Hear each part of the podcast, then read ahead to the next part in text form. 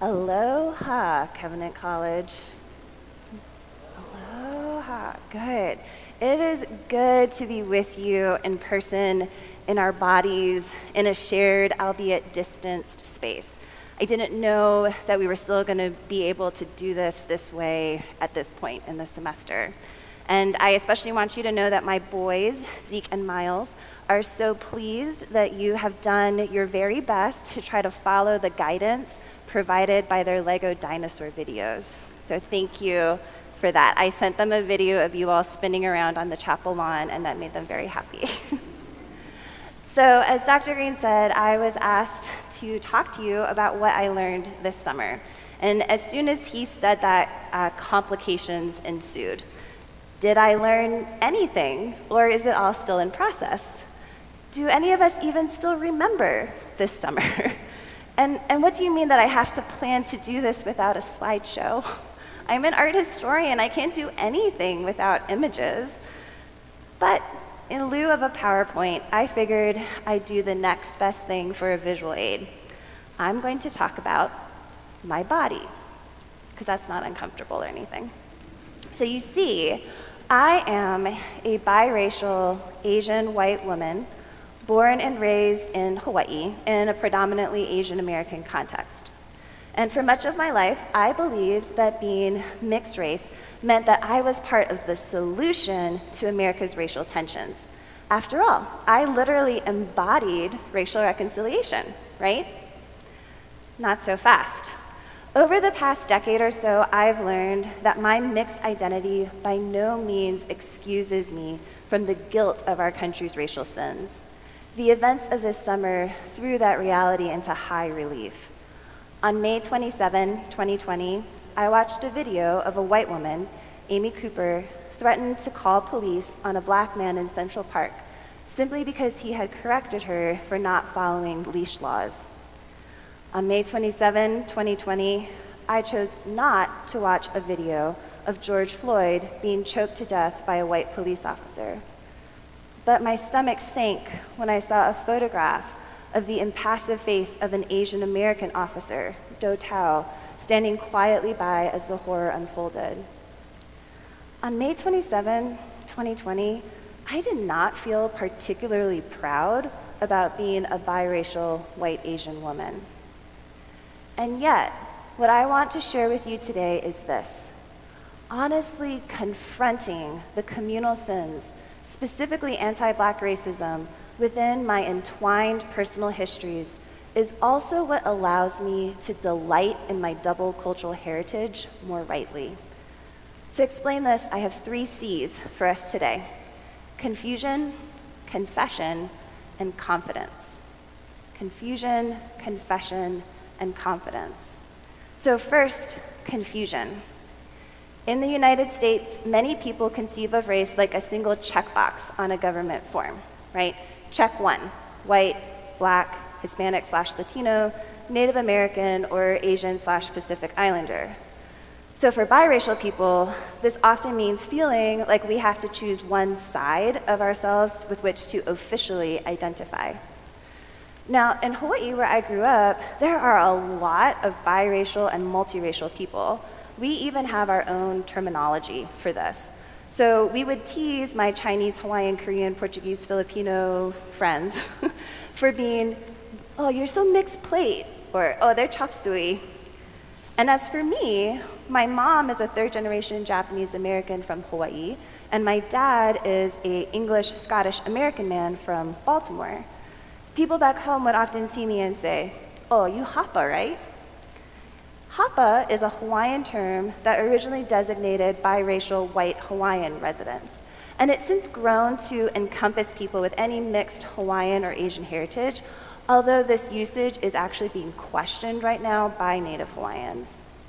But here's the thing, even having my own term, Hapa, didn't mean that I actually fit in. On an island filled with people of mostly Asian and Pacific Islander descent, my too tall, too pale body, my too prominent nose bridge aligned me visually with the Haules, the so-called foreigners, the white people who had established a legacy of colonialism that eventually led to the decimation of the native population through disease, the importation of Asian labor, and the overthrow of the sovereign Hawaiian state. I constantly had to pass what sociologists call race tests for inclusion. So since I didn't look Japanese enough, I had to prove my belonging in other ways. Like, I could speak pidgin, I studied Japanese, I knew more about my Japanese cultural heritage than many of my mixed Asian friends did. But then every once in a while visiting my dad's relatives on the East Coast, my auntie would teach me how to do the Scottish sword dance, and I'd have tea in English teacups with my grandmother. When I attended Covenant as an undergrad, I wondered if my body would fit in here, on the mainland. Spoiler alert, it did not. My body has been treated like a puzzle to solve or a rare orchid to admire. "So beautiful," a woman mused contemplatively while staring at me. "You know, someday everyone is gonna look like you, all bloods mixed together in racial harmony. That's what heaven's gonna look like." And while that might sound a little weird when I say it to you here out of context, this lady is not alone in thinking this. As recently as 2013, National Geographic magazine featured a cover story on mixed-race people that heralded the coming of a post-racial America, a time when racial categories and thus racism disappear altogether. Biracial people like me were celebrated as forerunners, individual proofs of racial animus being overcome relationship by relationship. And you know what? This shows up not infrequently in church contexts too, where interracial marriages often form the core of multi-ethnic churches and are held up as a glimpse of heaven to come. I'm not gonna lie, if you can't really fit in anywhere, if none of the checkboxes can contain you, then it is kind of nice for someone to tell you that you're the future of society, you know? And for a while, especially when I was an undergrad like you, I was in favor of a purely celebratory form of cross-cultural engagement. I would never have admitted this out loud, but it was almost like if I could convince someone else how awesome Japanese culture was, then they could overcome any lingering prejudice towards Asian Americans, and we could be one step closer to interracial harmony. Just let the record show that this is not how I convinced my white husband to marry me, okay? So yes, being biracial in America can be confusing. Being white Asian biracial in the American South, where racial categories are almost always presented in terms of black and white, is even more confusing. And being white, Asian, biracial in the midst of a broadening cultural call for white people to acknowledge their complicity in racial systems is, extremely confusing. Like, do I renounce half of myself? Turns out the answer is no. And while I had been growing into this answer for years, the events of this summer helped me clarify the only way to faithfully live as an embodied woman with inextricably entangled ethnic identities is to embrace the practice of confession. So that's point number 2, confession. A confession is an acknowledgement.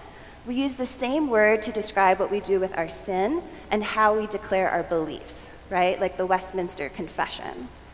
In American evangelical circles, confession is frequently reduced to a personal act. We confess our personal sins directly and usually silently to God. But while personal confession is hugely important, and it reinforces the priestly access that we have to God through Jesus, the Bible also requires other forms of confession. So another form of confession that the Bible models for us is confession of corporate sin. We do this because we know that the fall has bent every aspect of human life, including the systems that we've made. We do this because it acknowledges our oneness with brothers and sisters in Christ who do have direct guilt. And we do this because, as God makes clear in Leviticus 26 and Jeremiah 14, that we do bear the burdens of the sins of our forefathers. The importance of confessing corporate sin is particularly heavy when it comes to the sin of racism in the United States. This is not because racism is any worse than other sins, but because personal bias and malice has, over time, metastasized into systems and structures that benefit some while putting others at peril. So let's go back to May 27 of this year. When I saw that video of Amy Cooper weaponizing a 911 call against a black man, I was reminded of a long, long history of white women leveraging unjust systems in their favor. I thought of the seemingly mundane acts, thousands of them, by white mothers who sought to maintain white supremacy in their neighborhoods and children's schools by insisting that success and decorum must look a certain way. I remembered Elizabeth Cady Stanton and others who sacrificed black women's suffrage in order to make their own enfranchisement more expedient. White suffragettes believed that women's voting rights would be more easily accepted by white men if they only applied to white women. And I recalled Carolyn Bryant Donham, who accused Emmett Till of grabbing her and making sexually crude remarks. Her claims were cited as absolution for the white men who brutally abducted, tortured, and killed the 14-year-old black boy before dumping his body into the Tallahatchie River. The men were all acquitted of Till's murder, in part because they were seen as defending the honor of a white woman. Donham was just one of hundreds of white women who ended up at the center of lynchings of black men. But in 2017, she admitted that she had lied about the encounter. These women are my mothers. Oh God, both I and my mothers have sinned. We have done wickedness. Save us, O Lord our God, that we may give thanks to your holy name and glory in your praise. On May 27, I also saw that photograph of the Asian American police officer who stood by and did nothing as his partner crushed the life out of a black man. And that day, I meditated on the long history of ignorance, mistrust, denigration, and violence that has been perpetuated against blacks by Asian Americans. We have consistently confused success with assimilation to dominant culture. I recalled the silence from my Asian American community regarding black history and current injustices experienced by black people in America. Our silence was cultural, I thought. Asian people just don't make a stink. We keep a stiff upper lip. But our silence was a shield that only covered ourselves. We wanted the privileges that came with being considered white in America. I was reminded of Japanese immigrant Takao Ozawa, who in 1923 petitioned for naturalization in the United States by claiming that he should be considered a free white person. His request was denied by the Supreme Court, but a few months later it was followed by another case brought by Bhagat Singh Thind, an Indian Sikh immigrant and World War I veteran for the United States. Thind also argued that he should be considered white, but his claim was in part that he was obviously superior to the lower races of people of African descent. His case also failed, but both lawsuits demonstrated Asian Americans' desire for what we might call proximate whiteness. I also mourned over Soon Ja Doo, the Korean American convenience store owner in Los Angeles who shot and killed 15-year-old Latasha Harlins in 1991. Doo saw Harlin's black body as criminal and a threat, and so she took the girl's life over a bottle of orange juice that she assumed was going to be stolen. Doo's mistrust of black people had dire consequences not only for Harlins, but for the entire city of Los Angeles. These people are my fathers and my mothers. I and my Asian American fathers and mothers have sinned. We have done wickedness. Save us, O Lord our God, that we may give thanks to your holy name and glory in your praise. When I believed that my biracial body was an emblem of racial peace, I would have resisted hearing, much less telling these stories. I wanted a purely celebratory model of diversity, one that dispensed with black-white binaries in favor of joyfully highlighting a beautiful array of colors and cultures. Past wrongs should be forgotten so that we can move forward toward unity. But as I confess these sins to you here today, I'm not doing so in futile self-flagellation. It's not because I hate my whiteness or my Asianness. It is precisely because I want to be grateful for the body and the histories that God has given to me that I am recounting these failings to you right now. You see, confession allows me to see God's grace for the miraculous work that it is. Confession opens up the possibility of confidence in grace. Confidence in our ethnic identity leads to ethnic idolatry. Right? Confidence without confession leads to ethnic idolatry. If I only focus on how amazing Japanese food is, and it is, how great our hair is, also is, and how persevering my Japanese immigrant great-grandparents were, I'm not actually celebrating my Japaneseness. I'm crafting a fragile facade of perfection that will at some point or another crumble. But when I acknowledge our collective sins, I can marvel that God has not utterly abandoned us over to them, right? And let me be clear here, I'm not just talking about sins of anti-black racism. I'm talking about the way that shame drives us, that we've desired goodness instead of holiness, that our care for the collective has only extended to those who look like us.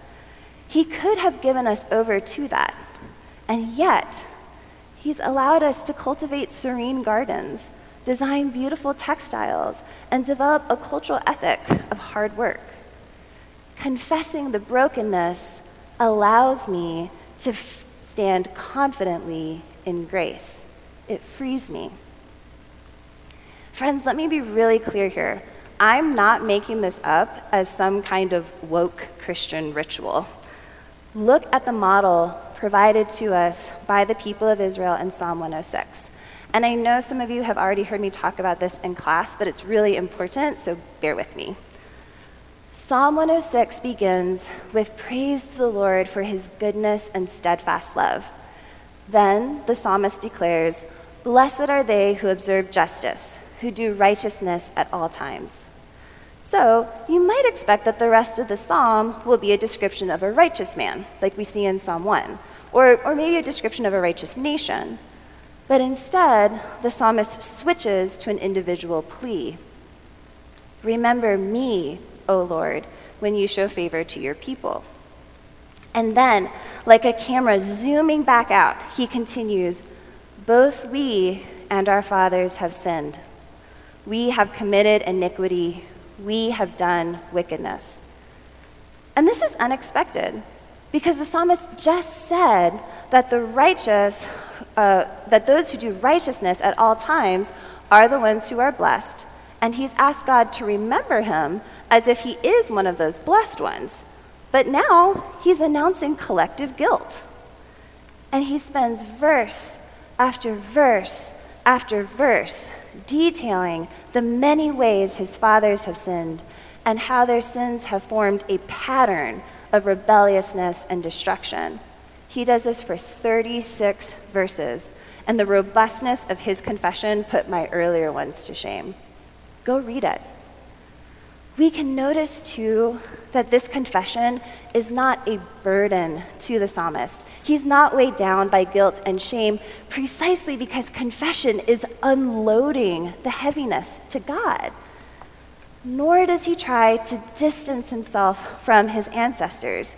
He acknowledges his unity to them. He acknowledges the rippling effects of their sin. He recounts God's judgment against them as righteous and fair. He does not excuse them as people of their own time. He does not excuse them as people who had good intentions. The psalmist enters into confidence because of this confession. Here's verse 44 and 45. Nevertheless, he, meaning God, looked upon their distress when he heard their cry. For their sake, he remembered his covenant and relented according to the abundance of his steadfast love. And then, this is crazy, the psalmist is so certain that God has received his confession that he makes a radical request. He's just said all of these bad things that they've done, right? And then he says, save us, O Lord our God, that we may give thanks to your holy name and glory in your praise.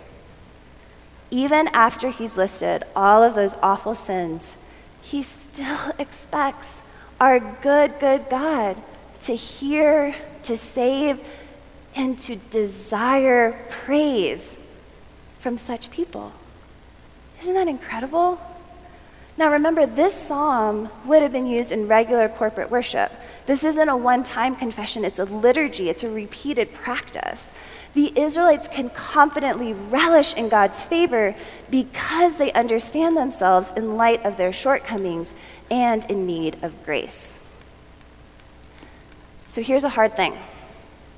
Most ethnic minorities in the United States have absorbed decades and even centuries of being told how unworthy of celebration, how unworthy of confidence our cultures are. Being told to confess right now can feel like a step backwards. On the flip side, most Americans who identify as white have absorbed decades and even centuries of being told that dominant American culture is fundamentally praiseworthy. The criticism we face now can feel utterly destabilizing and even vicious, kind of mean. No part of biracial me is culturally adept at this kind of confession-driven confidence. We need the Holy Spirit to transform us, not out of our cultures, but within them, enabling us to do something so markedly different from anything that the world can imagine. As this summer showed us, there is so much at stake when it comes to grappling honestly with our pasts. I saw my histories working themselves out in Amy Cooper and Do Tao this summer. It is likely that they did not even know how they fit into these long, shameful narratives. If we refuse to acknowledge the cracks in our histories, we will be forced to reckon with them in the present. History doesn't simply repeat itself. History runs along the courses that we have carved. Like water seeking the easiest path, it finds the fissures, then cuts a furrow. If we ignore the fractures, they deepen and expand until they form formidable canyons. When Martin Luther King Jr. quoted the prophet Amos and asked for justice to roll down like waters and righteousness like a mighty stream, he was calling for a love-driven justice so powerful that it could fundamentally reshape the land itself. Can you envision that? Water, justice, so powerful that it could change the course of canyons. You must understand, of course, that I can only live rightly as a biracial white Asian woman when I do so through my identity in Christ. Being mixed race in America can be confusing, but Jesus enables me to confess and then to act with confidence from the particularities of my double heritage. My biracial body is not the answer to America's racial problems, but my experience in this body, particularly this summer, has been a God-given gift. May we all embrace a liturgy of confession and to commit to carving new paths for the water to flow. Will you pray with me?